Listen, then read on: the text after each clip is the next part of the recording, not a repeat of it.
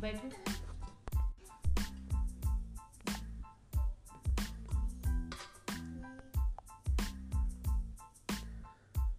प्रगतिवादी काव्य धारा इसका समय है 1936 से उन्नीस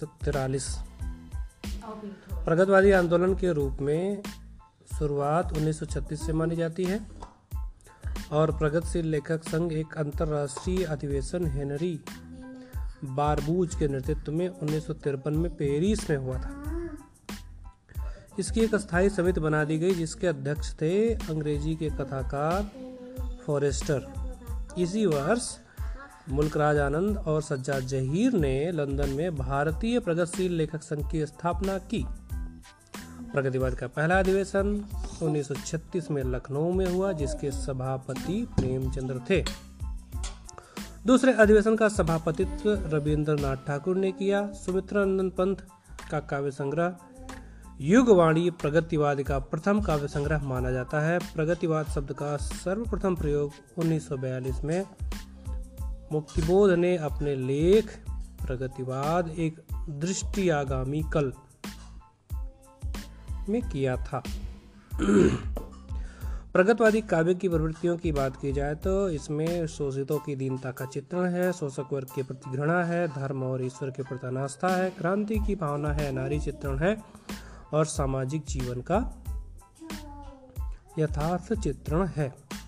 प्रमुख प्रगतिवादी कवि की बात करें अगर तो इसमें मुख्य रूप से नाम लिया जा सकता है नागार्जुन का, केदारनाथ अग्रवाल का, शिवमंगल सिंह सुमन का, त्रिलोचन का और रागे राघव का। इनकी रचनाओं को देख लेते हैं। सबसे पहले नागार्जुन की रचना। नागार्जुन वैद्यनाथ मिश्र के नाम से भी जाने जाते हैं। इनकी रचना है युगधारा, जो उन्नीस सौ छप्पन में, सतरंगे पंखे वानु उन्नीस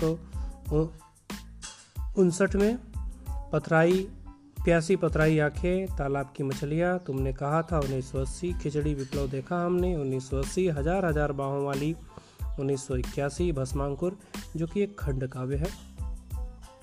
नागार्जुन की जो प्रसिद्ध रचनाएँ हैं, उनमें हैं खून और सोले, प्रेम का बयान, अकाल और उसके बाद पाषाणी सिंदूर तिलकित बाल। दूसरे कवि हैं, प्रगतिवादी कवि, प्रमुख प्रगतिवादी कवि केदारनाथ अग्रवाल, जिनकी रचनाएँ हैं।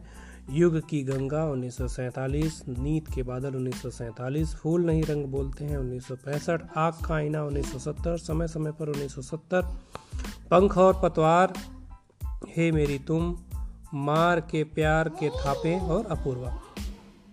शिवमंगल सिंह सुमन इनकी रचनाएँ देख लेते हैं। हिल्लोल पर आँख नहीं भरी नवयुग का के गान प्रलय सिंह सृजन। विश्वास बढ़ता ही गया बिंद हिमालय एशिया जाग उठा मिट्टी की बारात वाणी की व्यथा। शिवमंगल सिंह सुमन आ, की प्रसिद्ध कविताओं की अगर बात करें तो इसमें है गुनिया का यौवन। गुनिया का यौवन, कलकत्ते का अकाल और चल रही कुदाली आदि। त्रिलोचन की कविताओं को अगर हम देखें तो इनकी रचनाएँ हैं धरती 1945 गुलाब और बुलबुल उन्नीस सौ छप्पन, दिगंत, जो कि एक सोनेट है, उन्नीस सौ सत्तावन, ताप के ताए हुए धुन, उन्नीस सौ अस्सी, मैं उस जनपद का कवि हूँ, उन्नीस सात शब्द 1990 मिट्टी की बारात। और रागे, राघव की बात करें तो इनकी कविताएँ हैं, अज्ञे खंडहर, अजय खंडहर 1944 मेधावी 1947 पांचाली 1955 राह का दीपक। ये हो गए अज्ञे की प्रमुख रचनाएँ।